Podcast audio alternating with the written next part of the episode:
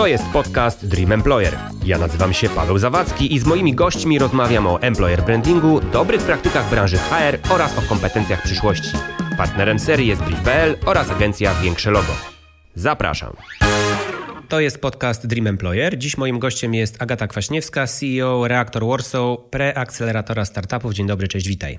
Hej, hej. Zacznijmy może od takiego trudnego pytania. Jakich kompetencji dzisiaj brakuje młodym przedsiębiorcom czy startupowcom, startuperom, którzy wchodzą na, na rynek? No, ja zajmuję się najwcześniejszym etapem e, życia startupowca, więc mam cały rejestr i przegląd tych błędów podstawowych, o których moglibyśmy rozmawiać.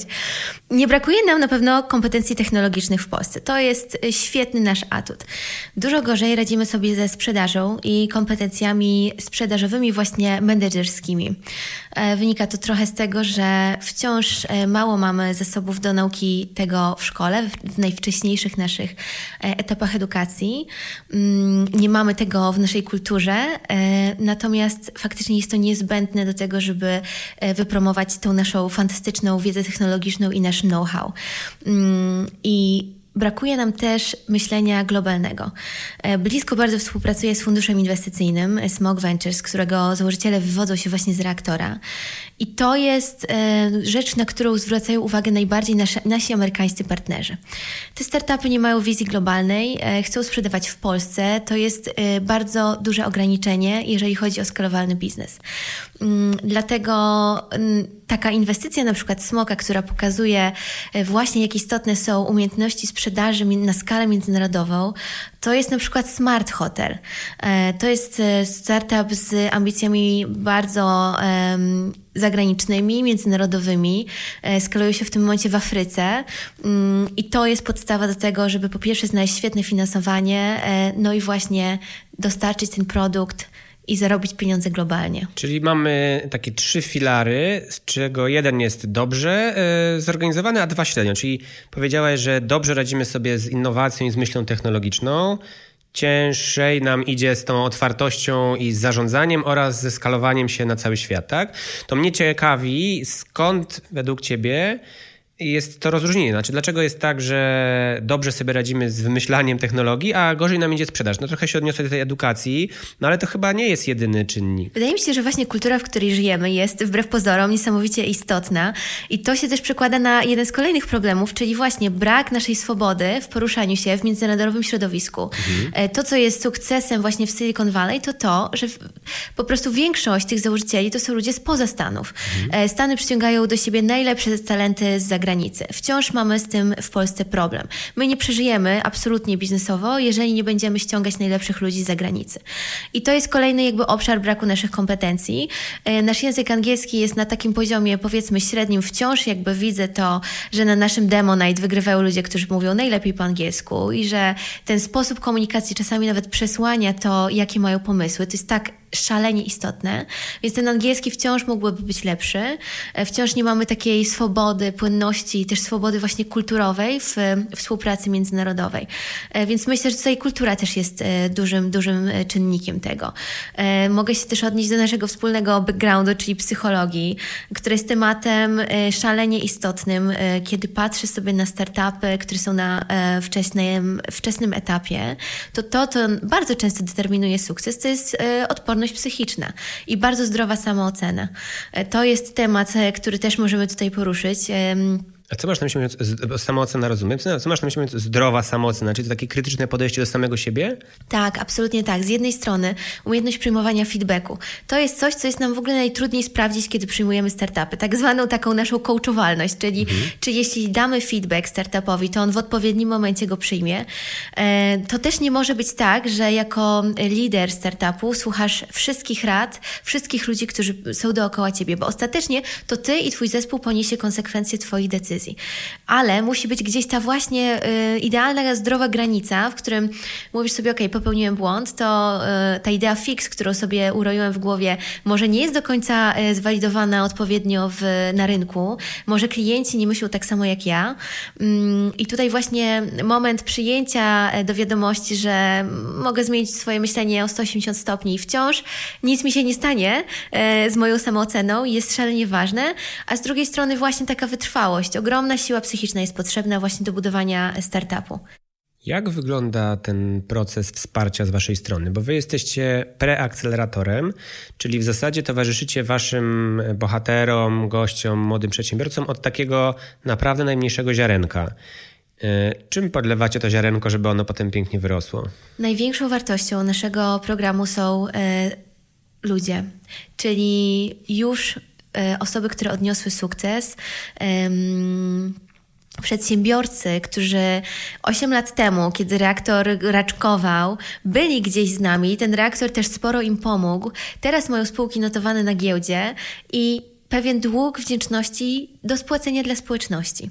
I to właśnie na kanwie tego niesamowitego, zupełnie e, niesamowitej sytuacji mm, właśnie zbudowaliśmy nasz program. To znaczy zorientowaliśmy się w pewnym momencie, że mamy 50, ponad 50 osób, które mają doświadczenie w każdej dziedzinie biznesowej i chcą nam pomagać. I to dokładnie był moment, w którym stwierdziliśmy, ok, nie możemy zmarnować takiego zasobu.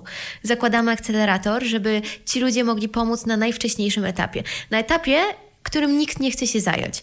Korporacje budują swoje akceleratory dla osób, które mają już produkt. W szkole nie ma w zasadzie tej edukacji. I my wstrzeliśmy się w niszę, która jest kompletnie nieopłacalna. Bardzo nie polecam prowadzenia takiego biznesu. Natomiast mamy misję edukacyjną i faktycznie. Mm, wypełniamy taką lukę na rynku, e, której, której do tej pory brakowało. A o jaką pomoc najczęściej proszą ci młodzi ludzie? Znaczy, rozumiem, że takie wsparcie merytoryczne, powiedziałaś troszkę o tym, o tych kompetencjach sprzedażowych. Co jeszcze? O co jeszcze pytają albo z czego jeszcze korzystają ci wasi adepci? Mhm.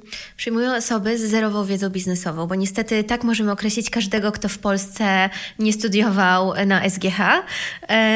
No niestety nie wynosimy znikąd żadnej wiedzy biznesowej, więc przyjmujemy osoby, które są specjalistami w swojej branży. Nie zależy nam, nie, niezależnie od tego, czy jesteś świetnym fizjoterapeutą, czy świetnym marketingowcem, musisz mieć wiedzę na temat swojego rynku i pomysł, jak go zrewolucjonizować, a my damy Ci przejść przez wszystkie etapy biznesowej wiedzy, które są potrzebne do założenia startupu i poprowadzenia go. I zaczynamy naprawdę od poziomu basic, czyli sprawdź ze swoim klientem, czy chce Twój produkt. To jest, yy, wydaje się absolutnie oczywiste, a to jest najczęściej popełniany błąd przez wszystkich startupowców, czyli wpadłem na świetny pomysł, dlatego że mi e, on e, wypełnia jakąś potrzebę. Ale nie wiem, czy jestem jedną osobą, która ma akurat taki problem, czy rzeczywiście jest grupa ludzi, która nie dość, że ma taki problem, to jest w stanie zapłacić za jego rozwiązanie. Więc zaczynamy naprawdę od podstaw, e, stworzenia modelu biznesowego, od kanwy, sprawdzenia, czy jest dopasowanie między produktem a rynkiem. Przechodzimy z naszymi zespołami przez zasady budowania zespołu, właśnie sprzedaży, marketingu internetowego, ale także e, przedstawiania, pitchowania swojego pomysłu.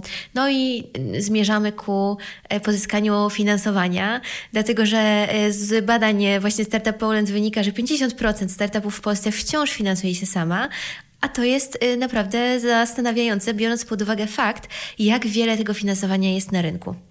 No właśnie, y, słyszałem taką tezę, y, jak rozmawiałem w tym podcaście z, też z innymi osobami związanymi ze startupami, że bardzo często ci młodzi przedsiębiorcy wcale nie szukają pieniędzy w tych programach akceleracyjnych, tylko tego wszystkiego, o czym ty powiedziałaś, czyli poprowadzenia za rękę, pokazania procesu, pokazania dobrych praktyk, że te pieniądze oczywiście są ważne, no bo bez pieniędzy ciężko jest budować biznes, ale to wcale nie znaczy posiadanie pieniędzy, że odniesiesz sukces. E, I tak jak ty powiedziałeś, te pieniądze u was pojawiają się dopiero na samym końcu. Pojawiają się albo nie, oczywiście różnie. Natomiast y, punkt ciężkości postawiony co? Na edukacji? Tak, przede wszystkim na mentoring, czyli to, że znajdujesz sobie jednego człowieka, który zobowiązuje się do przeprowadzenia cię przez cały ten proces, y, znajduje się nagle, jest członkiem twojego zespołu, tak? Y, jest z tobą na pokładzie mm, i popełnił te wszystkie błędy, które ty za chwilę masz zamiar popełnić. E, I to jest wartość, która jest zupełnie nie do przecenienia. A powiedz mi, jak rosną takie zespoły startupowe? To znaczy, zakładamy, że jest y, człowiek albo para, bo to z reguły pewnie jest jeden albo dwóch takich founderów, przychodzą, mają świetny pomysł, e, no i y, na pewnym etapie potrzebują wzrostu, tak? Y, czy już im się udało, czy nie udało, to jest kwestia jakaś tam sporna, ale zaczynają rosnąć. E, I jak wy podchodzicie i czego uczycie, e, jeśli chodzi o wzrost? No bo to jest chyba takie najczęściej stawiane pytanie. Dobra, mamy produkt, coś nam się udało, mamy pierwsze pieniądze, ktoś w nas zainwestował, czas urosnąć. Jaka według ciebie, czy według was jako reaktora jest taka najważniejsza rzecz, którą trzeba wzmocnić, żeby urosnąć? E, to jest bardzo ciekawy temat, ze względu na to, że obserwujemy też w ogóle na rynku startupy, które się na przykład wyskalowały za szybko. Mhm. O, ciekawe. E, więc trzeba znaleźć ten balans i sprawdzić, czy jesteśmy w stanie, mamy moce przerobowe do tej skali, na którą się e, zapalamy.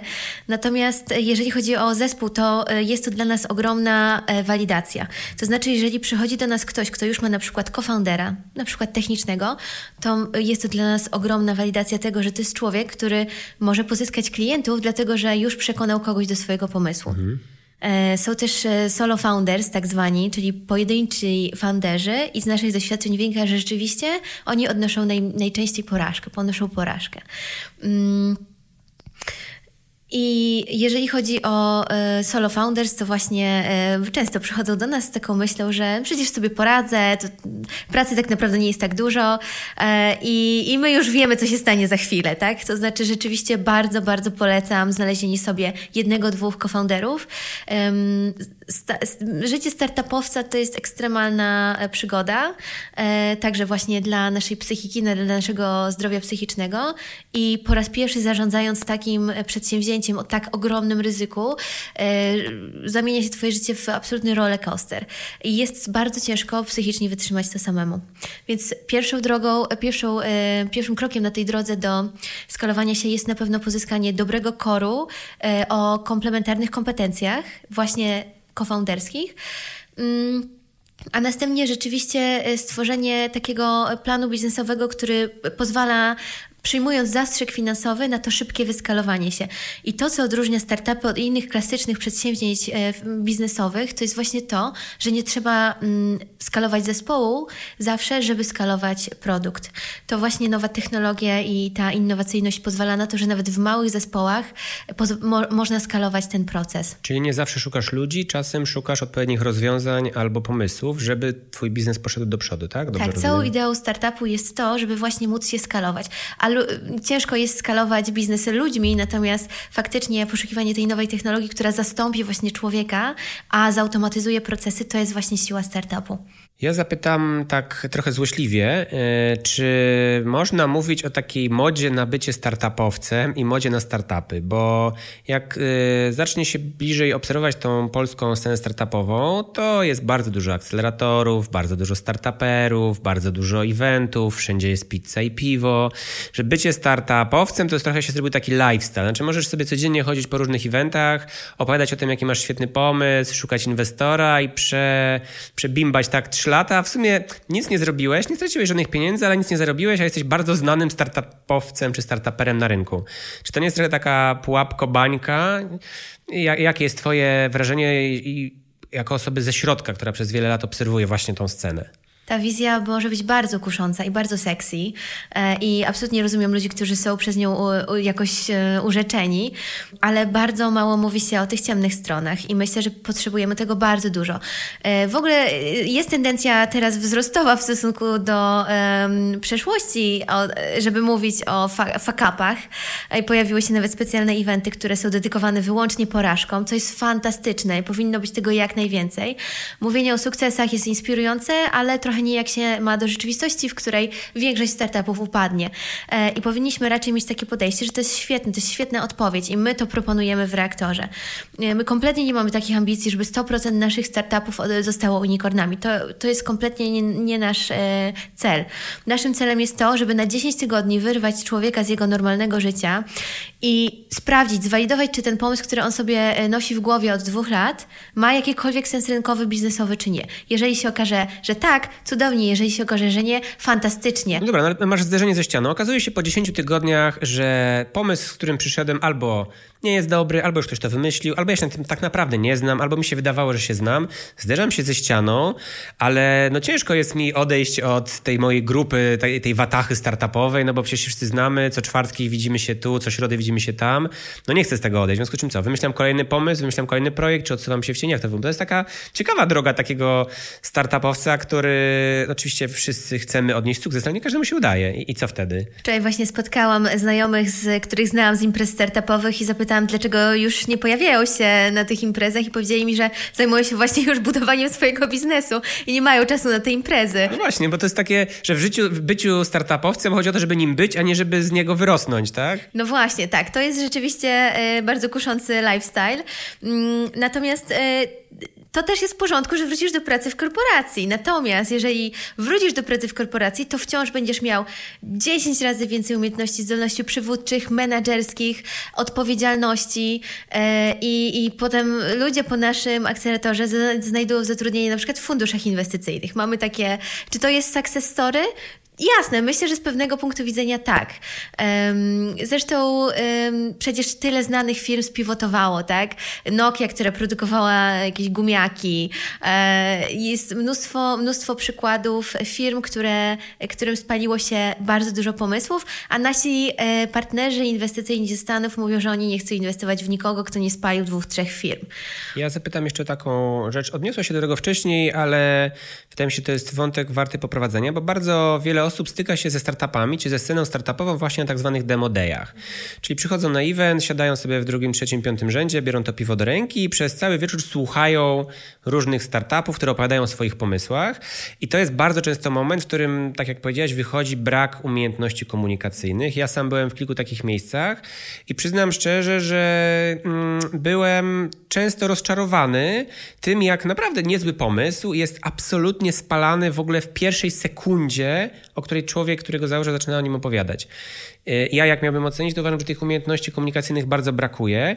Czy y, wydaje ci się, że to jest coś, czego w ogóle można nauczyć człowieka, na przykład technicznego albo mocno ścisłego, żeby umiał zarazić swoją ideą kogoś innego. Mm-hmm. To, jest, to jest w ogóle mój konik i rzeczywiście mm-hmm. jesteśmy w tym momencie e, naszego akceleratora, że zorientowaliśmy się, że nasz poziom pitchowania wśród zespołów jest e, zatrważający, więc rzuciliśmy wszystko i już przestaliśmy robić jakiekolwiek warsztaty z innych dziedzin, tylko z pitchowania. I teraz tłuczemy te pitche i, i prezentujemy przed naszym gron, gronem mentorów, e, bo zauważyliśmy, że to jest gigantyczny problem i tylko sprostuję, że na naszym demo day jest whisky mhm, a nie okay, piwo. Okay. Natomiast ym, tak, absolutnie się z Tobą zgadzam i jest to właśnie pokłosie tych bra tego braku y, sprzedażowych umiejętności. Ym, no i my kładziemy na to olbrzymi nacisk w naszym akceleratorze. Nasi mentorzy mają na to, y, y, o tym różne zdanie. Y, zastanawiają się, czy nie lepiej budować produkt, rzeczywiście skupiać się maksymalnie na tym produkcie i to jest ogromna rola akceleratora, żeby to wyważyć. To znaczy absolutnie produkt, usługa jest bardzo ważna, ale nie będzie e, możliwości sprzedaży tego produktu, jeżeli founder nie jest w stanie pociągnąć za sobą e, właśnie tej publiczności, tak? Czy to będzie publiczność złożona z jego potencjalnych klientów, czy inwestorów. E, I my rzeczywiście uczymy tego, wkładamy w to bardzo dużo energii i do pewnego stopnia absolutnie da się to wypracować. To ja zapytam, e, jeśli macie takie duże doświadczenie i mocno na to stawiacie, jakie są jedna, dwie rzeczy, które są najważniejsze i najbardziej kluczowe w tym, żeby taka prezentacja, czy ona jest sprzedażowa, czy ona ma kogoś zainspirować, no bo ja mam biznes, nie startup i też prowadzę rozmowy i też muszę zainteresować klientów, partnerów, ty tak samo. Mm, jedna albo dwie rzeczy, które są absolutnie najważniejsze, żeby taka prezentacja sprzedażowa miała w ogóle jakąkolwiek szansę sukcesu. Mhm. Pierwsza sprawa, to warto pamiętać e, o tym, że ludzie zapamiętają to, jak sprawiłeś, że się poczuli, a nie to, co powiedziałeś. Wszyscy jesteśmy ludźmi i musimy przestać robić nudne picze na demo dayach. To jest mój postulat. Mając 10 podobnych prezentacji, musimy mieć świadomość, że ten inwestor jest też tylko człowiekiem. Dajmy mu szansę zainteresować się e, pełnym pasji pitchem.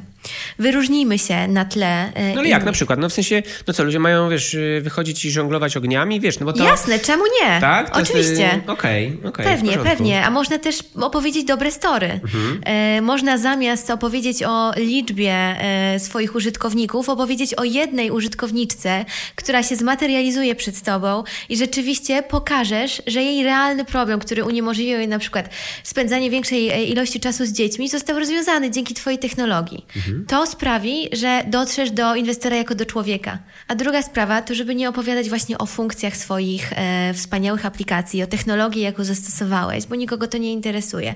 Ludzi właśnie interesuje to, czy odpowie, odpowiesz na konkretną palącą potrzebę, jaką mają w życiu. Przechodząc troszkę płynnie w kierunku tego nadrzędnego tematu naszego podcastu, czyli jednak tych kompetencji HR-owych, employer brandingowych i wizerunku pracodawcy jako takiego, czy wydaje Ci się, że tego typu organizacje, które rosną sobie powoli albo właśnie mają dopiero, dopiero kilka osób na pokładzie, potrzebują czegoś takiego jak wizerunek miejsca pracy, albo wizerunek pracodawcy jako takiego, albo działań employer brandingowych. Czy czy to są jeszcze za małe firmy, żeby mówić o takich działaniach, czy już na samym początku powinno o tym myśleć? Startupy mają palącą potrzebę zatrudnienia dobrych ludzi. To jest jakby kluczowe. Szczególnie w tym pierwszym okresie te pierwsze zatrudnienia są kluczowe. Mm, I jest kilka sposobów, których może działać ten właśnie employer branding. Jedną z nich jest e, przyciąganie interesującą e, technologią, interesującym wyzwaniem.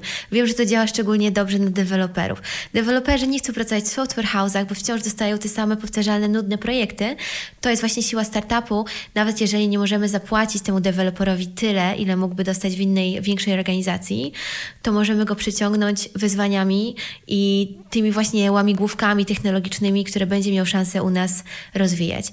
E, druga, drugą rzeczą, na którą radziłabym startupom zwracać uwagę swoich potencjalnych e, kandydatów do pracy, jest możliwość wpływu na całą organizację, która jest rzadka w innych miejscach pracy. Tutaj rzeczywiście wyko każdy wykonuje pracę ze wszystkich obszarów zarządzania firmą, ale to sprawia, że po pierwsze nabywa kompetencji, których w innych organizacjach by nie nabył, a po drugie ma realny wpływ, który też często przy tych pierwszych zatrudnieniach przekłada się na um, equity w firmie, czyli po prostu procent um, firmy. A jest jakiś taki moment, w którym taki startup y, zmienia się w duży biznes albo w prawdziwy biznes. Nie chcę mówić prawdziwy biznes, no bo każdy startup to jest prawdziwy biznes, w którym zaczyna się zmiana myślenia na przykład o zatrudnianiu, albo zmiana myślenia o zespole, albo zmiana myślenia o employer brandingu. Zauważacie taki moment w historii rozwoju startupu? Myślę, że tak, że zdecydowanie, e, szczególnie kiedy e, wchodzą tutaj późniejsze rundy finansowania, e, to już rzeczywiście przekłada się na dużo większą odpowiedzialność.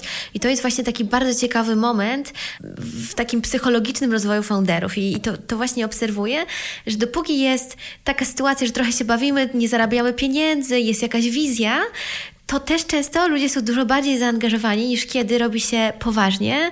E, pracownicy, którzy do tej pory byli na jakąś część etatu, mają podjąć decyzję, rezygnuję ze swojego dotychczasowego życia, wchodzę e, na pokład z pełnym zaangażowaniem i to jest bardzo często moment, w którym właśnie startupy upadają. To jest paradoksalny moment, o którym też rzadko się mówi, że właśnie kiedy startup e, wchodzi w tą fazę, gdzie wydawałoby się z zewnątrz, że osiąga sukces, bardzo często także co-founderzy się wycofują z tego tego projektu.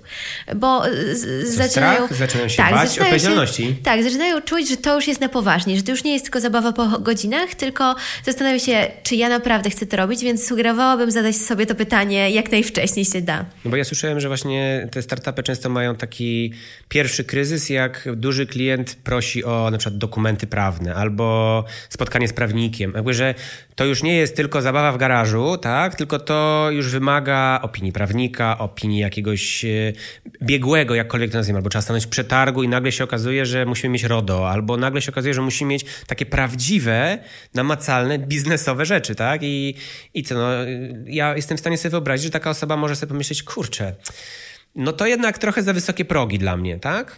I, I, co? I wtedy wycofują się, zostawiają to, no bo czasami szkoda, jak jest dobry pomysł, to i co, co się dzieje z takim pomysłem? Tutaj też e, wkracza problem ogromny umowy kofounderskiej, której większość startupów nie ma, do czego my też e, apelujemy. Podpisujecie umowy ze swoimi kofounderami, e, bo później niestety relacje oparte na przyjaźni doprowadzają do bardzo trudnych sytuacji. My też byliśmy takimi świadkami, musieliśmy mediować między kofounderami, dzielić nazwy i inne zasoby, które były. Tak, tak, zdecydowanie. No, właściwie to badania amerykańskie pokazują, że z Twoim inwestorem masz dłuższą relację niż ze swoim małżonkiem obecnie przy obecnych standardach rozwodów, e, więc to jest nawet tak, gorzej niż w małżeństwie. Powiedz proszę, jaka według Ciebie jest najważniejsza kompetencja przyszłości? Yy, wyrastasz z psychologii, więc pewnie będzie jakaś miękka kompetencja, tutaj chodziła Ci po głowie. Niezależnie od branży czy środowiska. Znaczy, rozumiem, rozmawiamy teraz o startupach i o technologiach, ale generalnie, jak patrzysz sobie na rynek pracy, yy, to na co byś postawiła albo w co byś zainwestowała, jeśli chodzi o kompetencje przyszłości? To jest y, ciekawe pytanie. Nie wiem, czy będę w stanie wskazać taką jedną kompetencję. Raczej y, postawiłabym na słowo y, zwinność, mhm. czyli to słowo agile, które przenika bardzo mocno teraz do systemów pracy. Jest takim systemem promowanym przez te wszystkie świetne, wielkie organizacje amerykańskie. I to jest właśnie model, który dostosuje nas do nadchodzących czasów.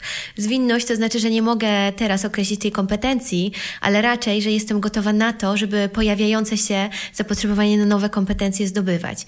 Oczywiście to będą kompetencje cyfrowe, absolutnie i w zasadzie to każdy powinien być programistą, bo e, jak widzę, jak łatwo jest zaprogramować po prostu coś sobie e, w danej chwili, czego, czego potrzebujemy, to rzeczywiście mam wrażenie, że e, brak umiejętności, znajomości języków programowania będzie trochę analfabetyzmem przyszłości, mm, ale też umiejętności właśnie komunikacyjne, umiejętności poruszania się swobodnie w międzynarodowych środowiskach pracy, o czym już też rozmawialiśmy, rozmawialiśmy, e, sprawiają, że na przykład ja się bardzo dobrze e, odnajduję i widzę, że te zasoby, które wynieśliśmy właśnie z studiów psychologicznych, ogromnie przydają się w świecie nowych technologii. Otwarta głowa, kreatywność i co, elastyczność. Tak, absolutnie właśnie ta elastyczność, tak. Nieprzywiązywanie się do też swoich pomysłów, yy, możliwość zmiany w każdej chwili tego swojego myślenia, to jest, to jest właśnie to. To musi być ekstremalnie trudne, no bo tworzysz startup, masz jakąś konkretną, twardą wizję, która leży na stole i nagle ktoś taki jak ty, czy ktoś taki jak wasz akcelerator mówi, no fajnie, fajnie, ale po pierwsze to już było, albo po drugie zobacz, już ktoś to robi. To nie jest taki dobry pomysł. Y, to byłby dobry pomysł, gdybyś do tego dokleił coś innego. No i teraz co? Często zdarza się taki opór przed tą zmianą? Jednym z pytań, które zadajemy startupom, zanim przyjmiemy je do programu, jest to, czy jesteś w stanie zrezygnować całkowicie ze swojego pomysłu. E, jest to po prostu kluczowa e, umiejętność tego, żeby się nie przywiązywać tak bardzo e, do swoich pomysłów, bardzo emocjonalnie podchodzić do tego swojego projektu i rzeczywiście tak się dzieje, że ci startupowcy są związani z emocjonalnie, ekstremalnie. To jest, to jest rzeczywiście trudne. Mm, natomiast my czasami wręcz specjalnie przyjmujemy projekty, które nam się nie podobają. E, podoba nam się bardzo człowiek, a nie podoba nam się jego pomysł, wiemy, że z tego nic nie będzie. I mimo wszystko przyjmujemy tych ludzi i mamy takie przypadki, że wtedy właśnie w ramach akceleracji te osoby połączyły się w inne teamy i stworzyły jakby nową jakość.